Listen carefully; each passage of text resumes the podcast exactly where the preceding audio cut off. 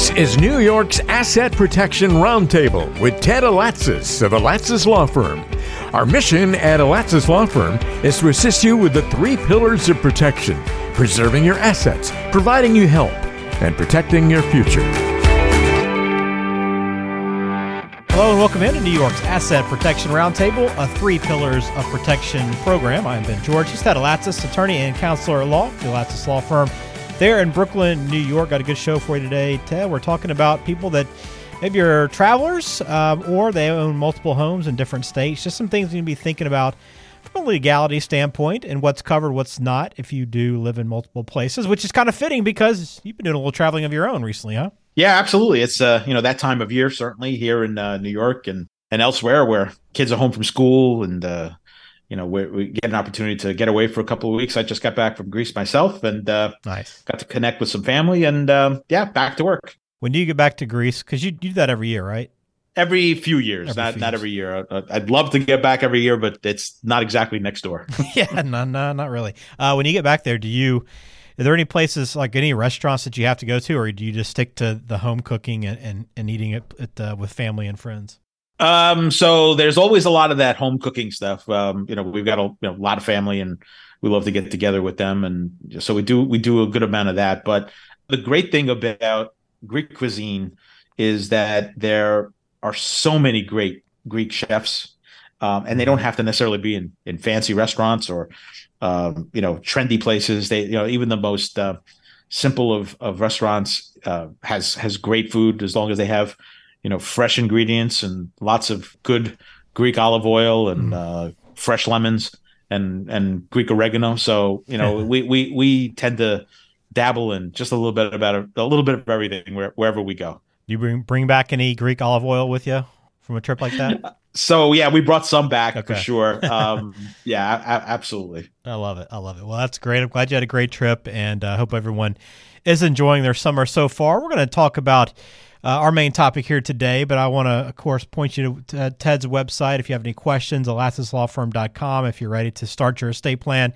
and want to get into that, you can also schedule a time to meet with Ted and the team there as well. But if you'd like to call it, 718-233-2903 is the number. So again, we're talking about crafting estate plans if you are a traveler, someone that's on the road a lot, out of town quite a bit, or if you own multiple homes, right? You may have a home there in New York, but you might have one maybe down south or on the East Coast somewhere. That seems to be a pretty popular destination for some people in retirement. So we want to talk through some of the circumstances involved with that and whether or not it's best to work with an estate planning attorney who's local, who understands those laws of the state you live in, and what all that goes into this conversation. So it should be good and should hopefully be very helpful for any of those people that do move from state to state. So, Ted, let's just begin then with the legalities of the estate plan and just kind of walk us through that first before we talk about some of the different scenarios.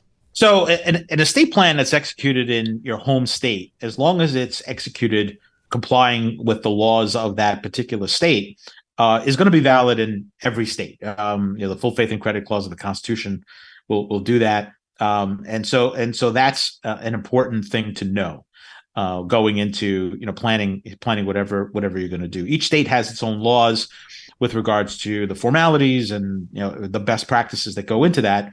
But as long as your plan is properly executed and completed in the state that you completed it, then it'll be honored, wherever you go. Okay, that's important to know. So your estate plan is valid state to state when you set it up. Is there ever any problems if you are maybe out of state and all of a sudden someone needs to access documents from your home state? Can there be any delays, or is that a pretty easy process for people?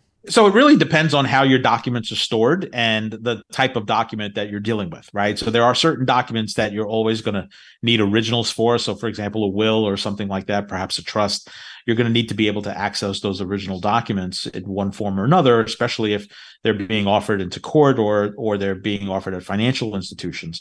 But there are other forms that can be honored, by use of a copy or a digital copy. Things like healthcare directives, living wills, things of that nature. Many times, institutions, doctors, medical institutions will accept copies as long as they can be demonstrated to be present. All right, let's talk then for people who maybe live in multiple places, right? Maybe live part of the year in New York, might choose another state to live in.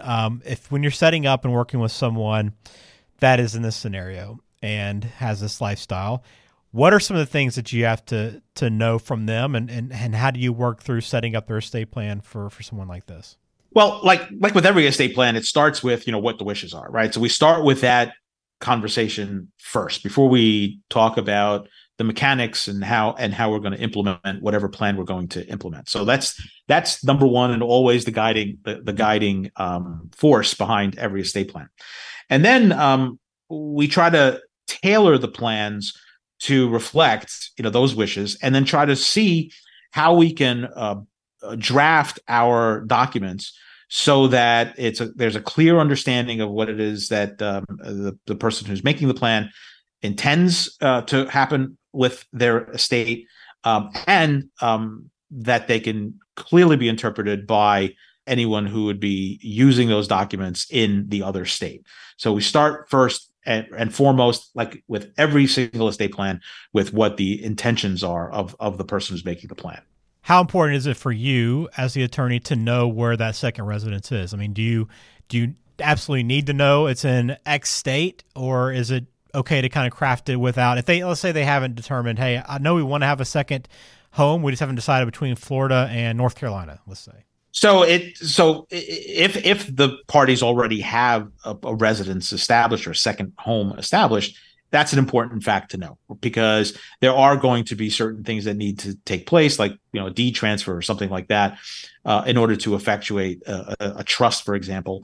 And so knowing, you know, where those things are and where they're located and how they're titled, that's important. Now, there can be situations where, you know, a person hasn't really settled on a second residence or a second, vacation home or something of that nature. And so in that scenario, you probably would want to be more broad with your dispositions and your intentions. And then hopefully be in a position when, in fact, you do make that determination as to where you're going to be taking that second residence, to be able at that point to integrate that into your plan.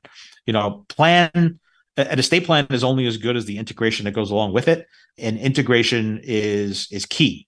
Anyone can draw up documents, but if you don't title the assets or integrate the assets into your plan, the plan is useless. How much do you have to learn about, say, medical directives in other states, or just, you know, different rules and state laws that are in place that might affect an inheritance and that sort of thing? Because when you're crafting these with that in mind, I mean, how much research and just how much do you have to know about other states? So it really depends on state to state. I mean, oftentimes when we're in that situation, we'll consult with colleagues in other states, okay, who practice in that area, just to get a second opinion to make sure that what we'd be doing would integrate well with their laws.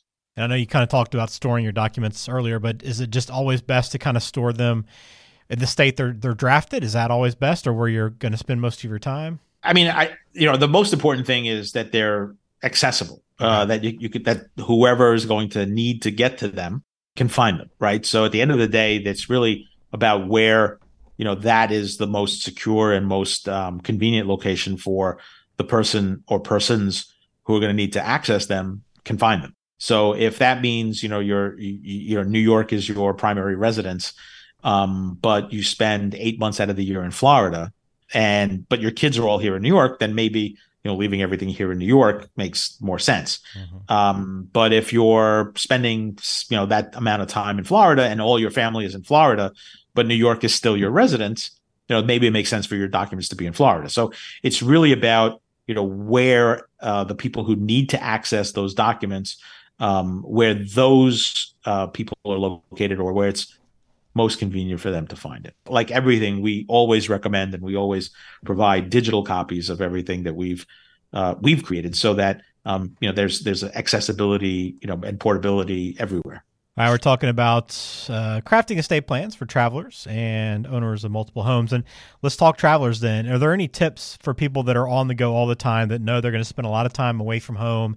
And, you know, maybe they have a couple places that they're spending a lot of time. Maybe they have, their company has offices in certain cities. They know they're going to be there a lot of the time. What are some things they need to be thinking about? Yeah. So, I mean, you're not going to plan your estate based on where you're visiting or where you're spending a little bit of time here, a little bit of time there. So you're going to plan your estate, you know, that's so that it reflects, you know, where you're actually residing and where your beneficiaries are located and where your assets are located.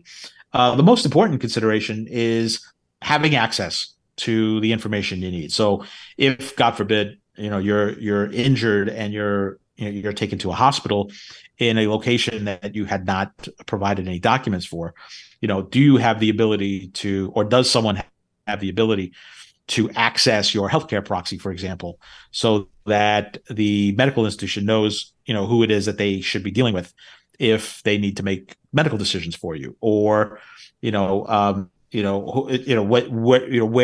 your financial documents might be located, where your power of attorney might be located. So, you know, having that access is the most important thing. So storing, you know, digital copies of your estate plans, you know, available perhaps on your email or some other, you know, secure or semi-secure location is one way to go. We offer our clients a subscription service, the third-party service that has all that can store those documents for our clients. And there's a QR code on a card that they receive, and that QR code can be used to access the documents in the cloud. So that's a service that's available as well, and it's not that expensive at all.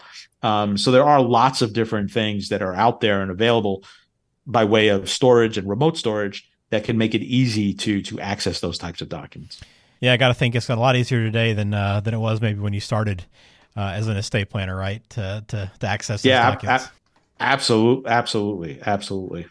Well, if you have questions for Ted, and you know, if you think about, hey, maybe I am going to be having a second residence in retirement, I want to kind of think ahead a little bit about this, or if you haven't started that estate plan process at all, go to alatsislawfirm.com. While you're there, you'll see you can request a free consultation. There's a button at the top of the page.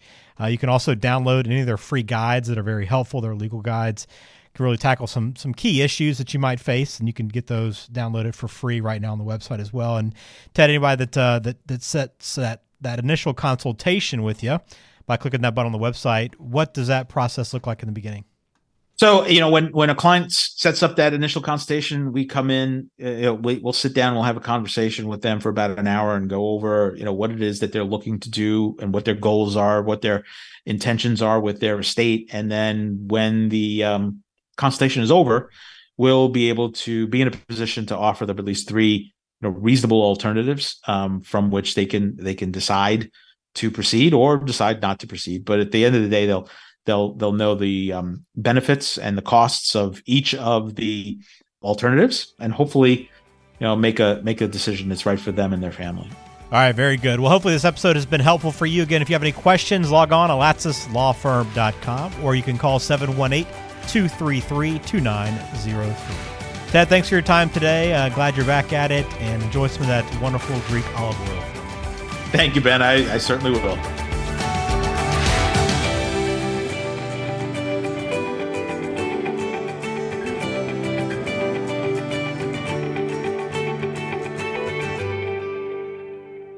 Information is for illustrative purposes only and does not constitute tax, investment, or legal advice. Always consult with a qualified investment, legal, or tax professional before taking any action.